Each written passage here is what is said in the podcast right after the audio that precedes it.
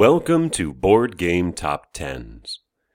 For Wednesday, October 30th, 2013. This is the BGG Page Views edition, the weekly look at trending games on Board Game Geek. Dropping out of the top 10 for the first time since this list has been run is X Wing by Jason Little and published by Fantasy Flight Games. It has dropped from number 10 down to number 13. Not that it had a bad week, it only lost about 400 from last week, but it was a very strong week coming off of Essen.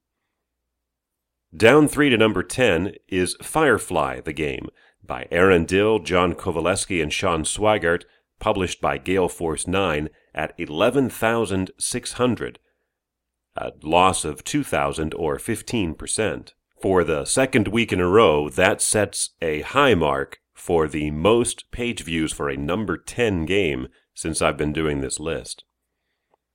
Down one spot to number 9 in its fourth week, Caverna, The Cave Farmers by Uwe Rosenberg and published by Lookout Games, a gain of a little less than 500 to just over 12,000. Down two to number 8, Dark, Darker, Darkest by David Ausloos and published by Queen Games, at just under 13,000, a loss of about 10%. After 25 weeks away, that's almost six full months, returning to the number seven spot is A Study in Emerald by Martin Wallace and published by Tree Frog Games with almost 14,000 views. Down two to number six, Star Trek Attack Wing by Christopher Guild and Andrew Parks and published by WizKids. As it lost two spots, but uh, similar to X Wing, it had a very strong performance at about 15,500, down only 93 views from last week, meaning over the past three weeks, the range has been only 300 views in one way or another. Very solid and steady performance.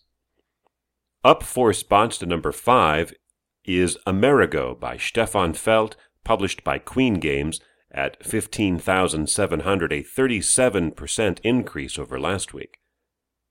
The highest debut is at number 4, Shadows of Brimstone by Jason C. Hill and published by Flying Frog Productions at 16,600. Up two to number 3, Nations by Einar and Robert Rosen and Nina and Rustan Haakonsen, published by Lautapelit.fi at 19,000 views. That's a 24% increase over last week. At number 2 for the third consecutive week, Pathfinder adventure card game Rise of the Runelords by Mike Selinker and published by Paizo Publishing. 20,400 is down 1,400 views, or 6.5%. And at number one for the third consecutive week and 40th week overall, Android Netrunner by Richard Garfield and Lukas Litzsinger, published by Fantasy Flight Games at 23,200, down only about 200 0.8%. So the gap has definitely widened between number one and number two. Almost 3,000 views separates the two at this point.